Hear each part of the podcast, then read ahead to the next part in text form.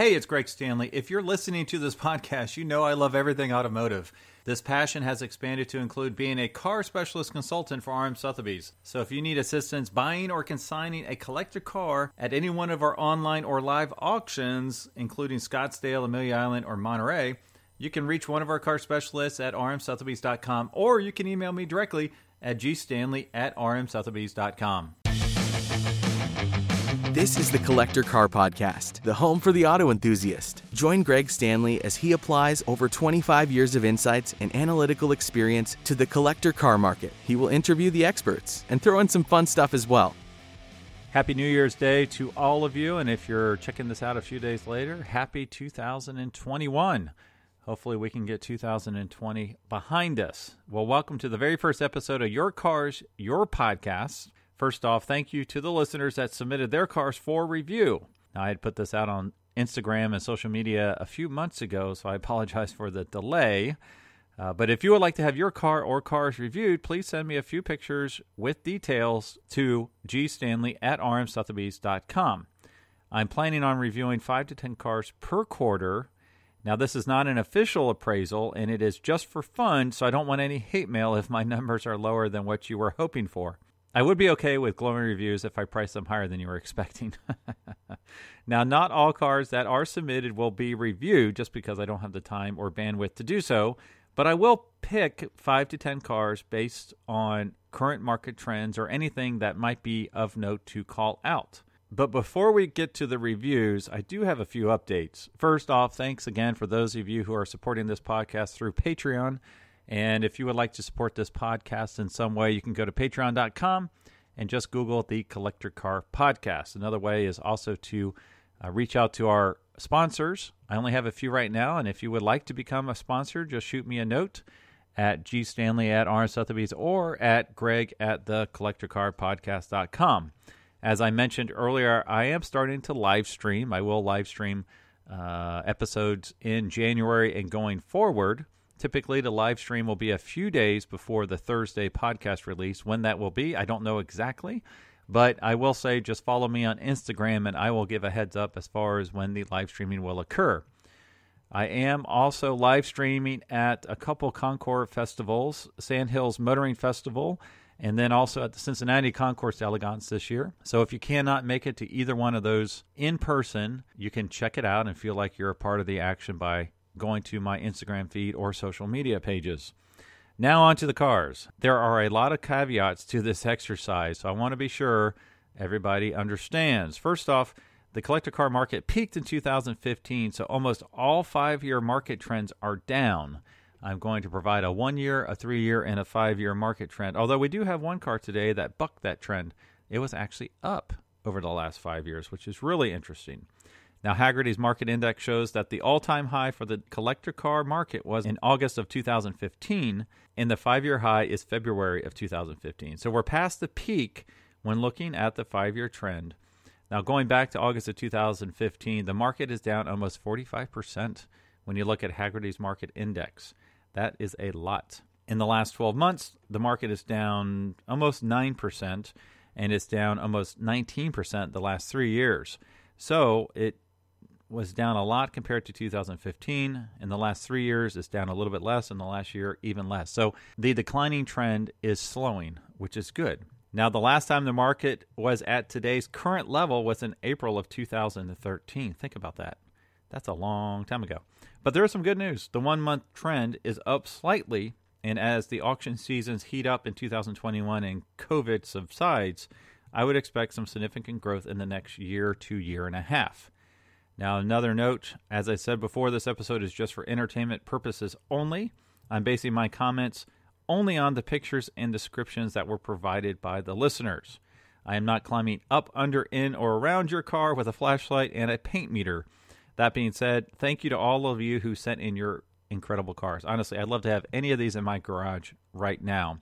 Another caveat is insurance valuation tools are fantastic when you want to know the replacement cost of your car. However, just because the replacement value of your car is, say, $46,000 per the insurance valuation tools, it does not mean that your car is actually worth $46,000. Now, if you've ever watched the Antiques Roadshow on PBS, the appraisals appraisers will value an item at one price point, but then they'll have the owner insure it for double the amount as the replacement value. So if they said your diamond ring is worth $5,000, but you know what, you need to get it insured for $10,000, that's what I'm talking about. Now, most insurance valuation prices on automobiles, I think, are about 15 to 20% above what the car is actually worth. So, to calculate the actual value of your car, you need to look at the most recent 5 to 10 sales results for similar cars. For example, if the last 10 cars like yours sold for 40 to $50,000 and there maybe there was an outlier selling at $80,000, it doesn't mean your car is worth $80,000. It means it's worth probably around 40 to $50,000. Now let's talk about condition ratings. In general, most folks think their cars are way nicer than they really are. And I have been guilty of that. I I thought my Mustang, my 1966 Mustang, was a plus 3 car, but when I really look at it objectively, it really was a plus 4 car. So it wasn't as nice as I thought it was. Now, for these reviews, I will reference Hagerty's rating system, which is very similar to a lot of the other ones out there, including Sports Car Market and Hemmings. Now, this is directly from Hagerty. Condition 1 vehicles are the best in the world. Think of a Concours vehicle. The visual image is of the best vehicle in the right colors, driving onto the lawn at the finest Concours. Perfectly clean, the vehicle has been groomed down to the tire treads. Paint and chrome surfaces are mirror like. Dust and dirt are banned, and materials used are correct and superbly fitted. The one word description for number one vehicles is Concours. So on my travels, I will see Concours cars, but it's very, very, very, very, very, very, very, very rare. All right, condition number two vehicles could win local a local or regional show. They can be former number one vehicles that have been driven or have aged. Seasoned observers will have to look closely for flaws, but will be able to find some not seen by the general public. The paint, chrome, glass, and finishes will all appear as excellent. No excessive smoke will be seen on startup. No unusual noises will emulate from the engine. The vehicle will drive as a new vehicle of its era would. The one word description for a number two vehicle is excellent. Now, this is the cars I would say are at really nice car shows. You know, if you look at them closely, they're not Concours, but they're probably winning the car show or at least their class. Condition number three vehicles could possess some, but not all of the issues of a number four vehicle, which we will go into here in a minute, but they will be balanced by other factors such as a fresh paint job or a new correct interior where applicable. Number three vehicles drive and run well, but might have some incorrect parts. These vehicles are not used for daily transportation, but are ready for a long tour without excuses, and the casual passive buyer will not find any visual flaws. Good is the one word description of a number three vehicle. Now you're lucky to have a number three vehicle. I thought my Mustang was number three. It was really nice. It photographed great, but honestly, it could have used a freshened up interior. I did put in new carpet, but the seats were a little bit worn. If someone says your car is a number three car, that is a compliment in my book. All right, condition four vehicles are daily drivers with flaws visible to the naked eye. The chrome might have pitting or scratches. The windshield might be chipped. Paintwork is imperfect and perhaps the body has a minor dent. Split seams or a cracked dash, where applicable, might be present. No major parts are missing, but the wheels could differ from the originals, and other non stock additions might be present. A number 4 vehicle can, al- can also be a deteriorated restoration. Fair is the one word that describes a number 4 vehicle. So even though my Mustang had a bare, pedal, bare metal repaint, it would be a number 4.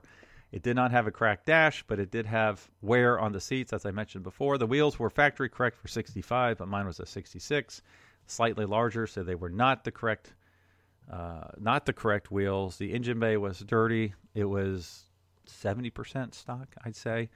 Uh, so it really was a plus four. Now, condition number five, Hagerty doesn't mention, but that is poor, meaning it's pretty much a car that needs a whole lot of work, might have rusted floorboards, doesn't run. And then a condition six, which I've seen numerous times in numerous publications, would be a basket, basket case or a parts car. One that maybe isn't even complete, maybe it's missing an interior, might not have all the doors, that kind of stuff. So for this review, I will assume these cars are in number two condition for the most part. So that's pretty generous.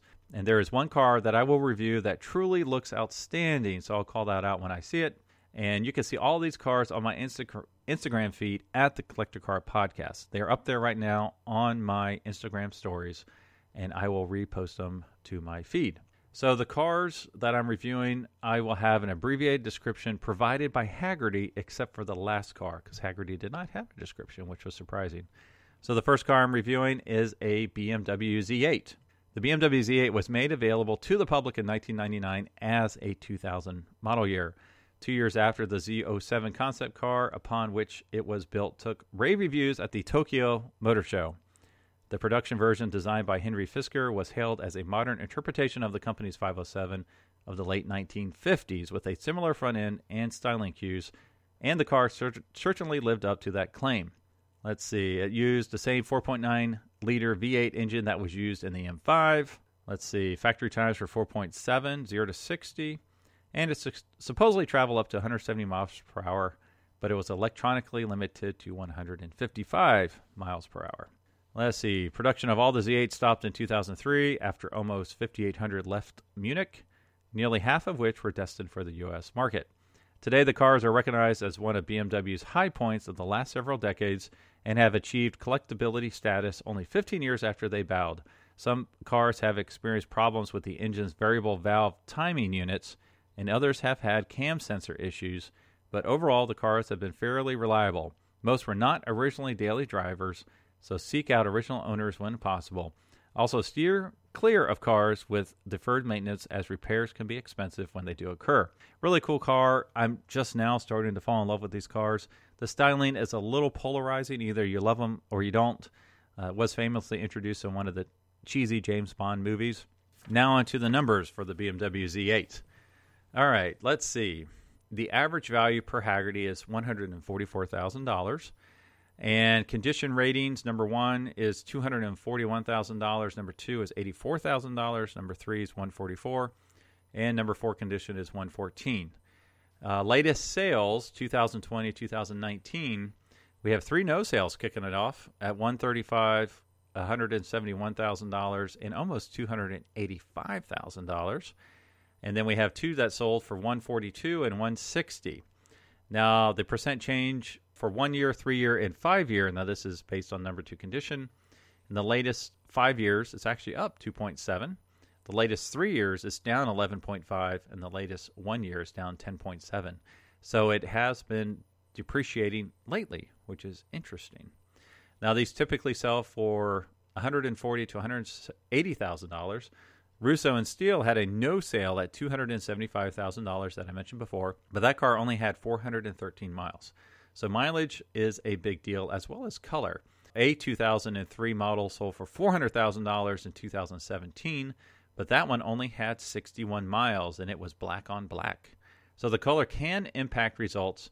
Non silver is typically worth more. And like I said before, this model has been declining recently. So the one I'm reviewing, I believe it's a 2001 with 18,000 miles, so not high mileage, but not super low. And it is silver. So I put this right around 150 to 180 thousand dollars for this car. All right, our second car is a 1978 Mercedes 280e. So, by the admission of Mercedes-Benz, the W123 platform was not revolutionary, but rather a thorough, mature, mid-range car combining the latest engineering with tried and tested design features. This sober summary reflects the lasting legacy of the W123, a solidly built automobile with timeless poise and class. I've always loved these. My dad actually redid one or two of them when I was, I don't know, probably 12 or 13. I couldn't drive, but I remember riding in them. They were pretty cool. And he was not a restoration expert. He just did it for fun at the local community college. All right, introduced in 1976, the W123 platform included a four door sedan and sleek coupe. The one W123 replaced the aging W114 and W115 platforms, also known as the Stroke 8s which at the time were the most successful Mercedes passenger cars to date. The incoming 123s were styled after the new S Class, which was a clear break with the classical style of the Stroke 8. W123 offered a longer wheelbase, a wider track, and a larger body. When the 123 went out of production in 1986, it had surpassed the Stroke 8 as the best selling Mercedes Benz with more than 2.5 million cars sold. Mercedes built the car to last, and many are still on the road today. As a testament to the car's durability, it is popular in Africa as a bush taxi, covering thousands of miles of rough roads with only basic maintenance. The 3 liter inline 5 diesel of the 300D while lacking in power, is considered to be one of the most reliable engines ever built. The timeless design is sure to last as long as the car itself, making this car a classic that is here to stay. Okay, on to the numbers. And a quick shout out if you would like to see more about this particular car and follow its adventures with its owner, check out Wesley Wormster IG feed at the Wandering 280E. So, Wesley, thanks for submitting this car. Okay, his is a 1978 Mercedes 280E. Average value is $6,500. In number one condition, Concours condition, it's $11,200. Uh, then it goes to $8,800 in number two condition, then $6,500 in number three, and $4,000 in number four condition. There were no latest sales in 2019 and 2020, so I do not have those to reference. And the change, which kind of surprised me a little bit, these are slightly down. The five year number is down 6.8, the three year number is down 6.4, and the one year number is down 5.4.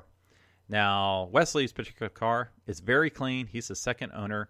He sent me some pictures of some tremendous documentation from the previous owner.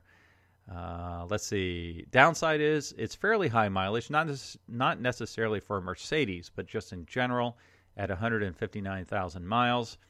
Now, I will have to say, great documentation does not always equal to value at the time of selling. I know this the hard way because my 1966 Mustang, I had so much documentation, and I even interviewed the second owner who bought it in 1967, had a window sticker, all sorts of great stuff, and it added zero dollars at the time of sale, unfortunately. If you get the right buyer, it can add a lot of dollars. Now, the estimate on this car, I put it about seven to eight thousand dollars. That's maybe a little generous. If you look at the pictures, it looks really, really nice. I would assume it's right on a number three car. But knowing the documentation, I put value to that. It looks very clean, very well ta- taken care of. So I would say seven to eight thousand dollars for his 1978 Mercedes 280e. Okay, on to the next one, which was actually the very first one that was submitted. It's a Saab Sonett.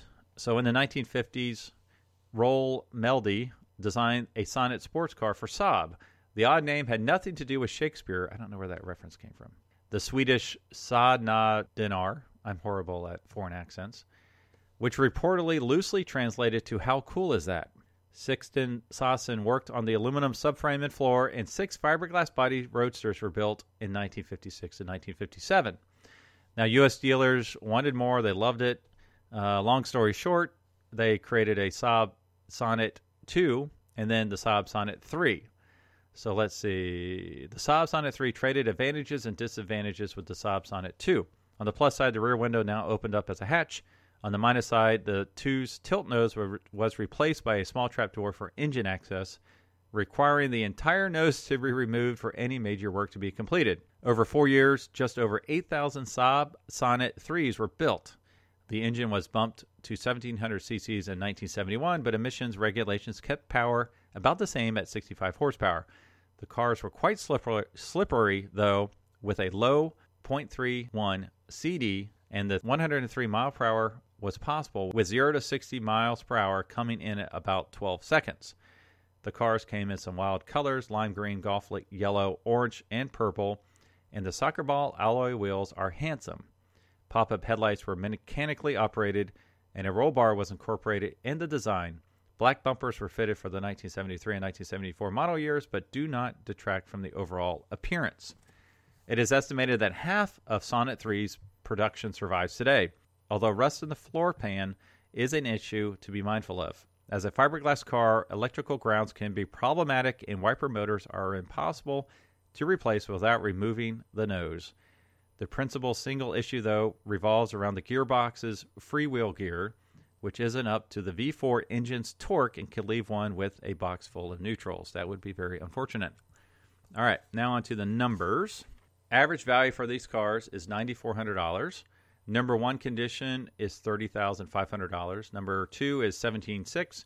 And number three is 9,400. And number four is 4,900. Now, again, the average value based on condition, those are about 15 to 20% higher than the real world sale price would be. Now, latest results, we only have one comp to reference, was from 2018 for $14,000. And let's see, the five year change is actually up 7.4%. The three year change is up 8%. The one year change is it is flat. Now, the one that was submitted looks to be the best of the best in the world, and I think it would sell for very strong. It's like a, a light yellow color, absolutely gorgeous. The engine bay looks absolutely gorgeous. I would put this, if not Concours, really, really close to Concours. And one thing I'll say is when you see a car in person and it's that nice, it can really ring the bell at an auction. One example I'll give is I was asked to look at a 1951 Lincoln Cos- Lincoln Cosmopolitan, I believe, four door Lincoln, nothing special. Nobody wants those right now. 1951, and bring a trailer wanted to put the reserve on at twenty six thousand dollars. The owner wanted the reserve to be at twenty eight thousand dollars. So I could have bought it that day for twenty eight thousand dollars. And I saw the car, and it was just immaculate. It wasn't Concours, but it was by far the nicest one anyone probably would have ever seen. And so I reviewed it, and I rolled up some numbers to RM Sotheby's, and I had it. I think I had it thirty five reserve. I said it would sell thirty five to forty five grand. Well, RM Sotheby's actually raised it because they actually saw how nice this car was. They put it forty to fifty grand and they put said the reserve, you know, around forty grand or so. And anyway, so I presented it back to the seller, and when did you know it? It went to auction. People saw it live, and it sold for fifty-one thousand dollars. So he went from maybe selling it for twenty-eight grand, put it in front of the right audience. People can see it in person, see what a special card is, and it sold for fifty-one thousand dollars. Now I expect the same with the Saab. This is a gorgeous Saab, so I put this between twenty and twenty-five thousand dollars Really, really strong car. Really, really nice car. Thanks for submitting it. Okay, the next one is a very rare American muscle car or sports car, if you listen to some of the earlier podcasts. Uh, 1970 Corvette ZR1. Now, the ZR1 package of the 1970 to 72 Corvette created the rarest factory built high performance small block special purpose Corvette since the airbox cars of 1957. The total production of ZR1 Corvettes over three years was 53 cars with 25 built in 1970, which was actually the most of the three year run. Eight were built in 1971 and 20 in 1972. This makes the first generation ZR1 rarer than an L88 or even a 1963 Z06, which is just shocking. So, if you don't know, the special purpose ZR1 package included the LT1 engine, M22 transmission, J56 heavy duty brake package with dual pin front calipers, uh, let's see, a lot of other cool stuff I won't go into. Accoutrements like air conditioning, power steering, power windows, rear window defroster, alarm system, and AM FM stereo weren't available to be ordered for the ZR1, and as such, every ZR1 was a radio delete car with no hole for the antenna. A good way to spot a real one. Now, just a side note the ZR2s, which I've covered in previous episodes, are even rarer than the ZR1s. But nobody ever talks about the ZR2s, do they? All right, the numbers on this car. All right, so low production, but 1970. The one we're looking at is a 1970 model. That was where they made the most, 25. Uh, not a lot of comps. It's actually not in the Hagerty database, so I don't have any condition uh, values based on conditions one, two, three, or four. The latest sales, 2020, 2019 only. One sold for $117,000. One was a no sale at $130,000. We had a no sale at $225,000. Now, quick call out on this one. This was a 1972, so that is one of the rarer ones. It was also NCRS benchmark car, basically meaning all original, unrestored, and perfect. It only had 300 miles on it, which explains the crazy price on this car.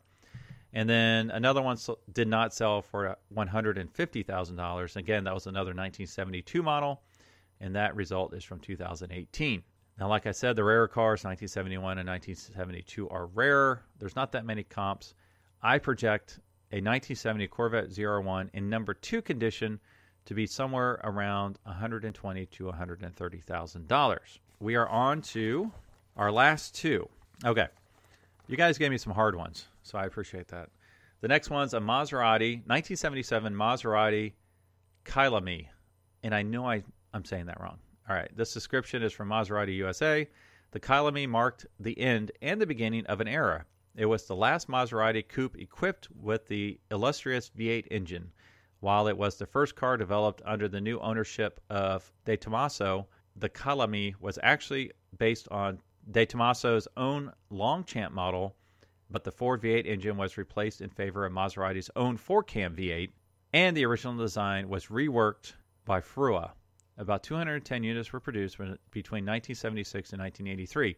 Only 75 of them had the 4.9 liter engine, the other ones were 4.2 liter. The name derives from the South African racetrack where the Maserati engine Cooper Formula One car scored an important win almost a decade earlier. So, cool car. You can see a picture of it on my Instagram feed. All right, let's go over the numbers. Let's see. Based on condition, number one condition, Hagerty has it at $112,000. Number two condition, $89,000. Number three, $74,000. And number four condition, $60,000. The only comp I have is from 2019, where a 4.2 liter sold for $53,000. Now, the percent change, five year percent change is 20.6, so up a lot over five years. Three years up 2.3, and latest year it's actually flat. So, of the five cars I reviewed, actually three of them were up over the last five years. Now, this car I would peg between sixty and seventy thousand dollars. I don't know if it's a 4.2 or 4.9 liter car. This number is based on it being a 4.9. If it's a 4.2 liter car, I'd probably take 10 grand off, make it a fifty to sixty thousand dollar car.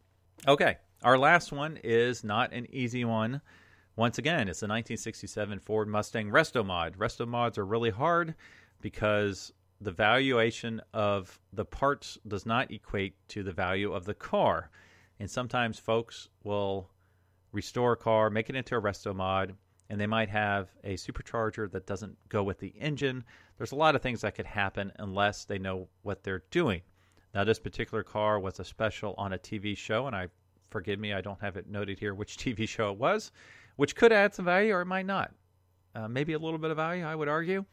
But it's a 1967 Ford Mustang Fastback. I don't know if this car was originally a six cylinder a 289 two barrel, 289 four barrel, or one of the rare Hi-Po K code cars, or if it was a big block 390 car. For the purposes of this exercise, I'm going to do the price comparison compared to a 390 big block car, and then I'll throw in some resto mod references so we can see if we can come up with an accurate number here. So the average value for a big block 390 car uh, in number one condition is $74,000. I guess I should say the replacement value. Number two is $64,400. Number three, 47.7 and number four condition 32.1. Now the latest sales, we have quite a few. Uh, we had a Resto Mod with a 4.6 liter V8 engine sell for $88,000. I think that's the high sale. Uh, let's see, we had one no sale, 5.0 liter Resto Mod for $62,000. We had one that did sell for $54,000 and it had the same engine as our our example does, a 331 cubic inch V8. This particular car was from the movie Vanilla Sky with Tom Cruise. And then we have two more that did not sell. A 67 390 big block fastback with a 4-speed. It did not sell at $60,000. And then a GT500 clone that was a small block and uh, it sold it did not sell for $70,000. Now, surprisingly, the trends on the Mustang Big Block are actually down, which surprised me a little bit. The five year trend is down 3.7%, the three year trend is down 5.4%, and the one year trend is down 9.9%. So the trend is actually accelerating in the most recent one year. Now, a few of my notes here. It's very hard to price resto mods, and everyone's taste is different. The cost of the parts does not always equate to value. Non Eleanor resto mods are tra- trading between $50,000 and $90,000. Sadly enough, the Eleanor models are bringing more money. And I say sadly enough because I feel like that trend is overdone, personally. So for this car, I would estimate between seventy and ninety thousand dollars based on the picture. It looks like a beautifully done resto mod example. I believe it was dark green. Looks really, really nicely done. So I would put it between seventy and ninety thousand dollars based on the information that was sent to me. That is our first Your Cars, Your Podcast. Let me know if you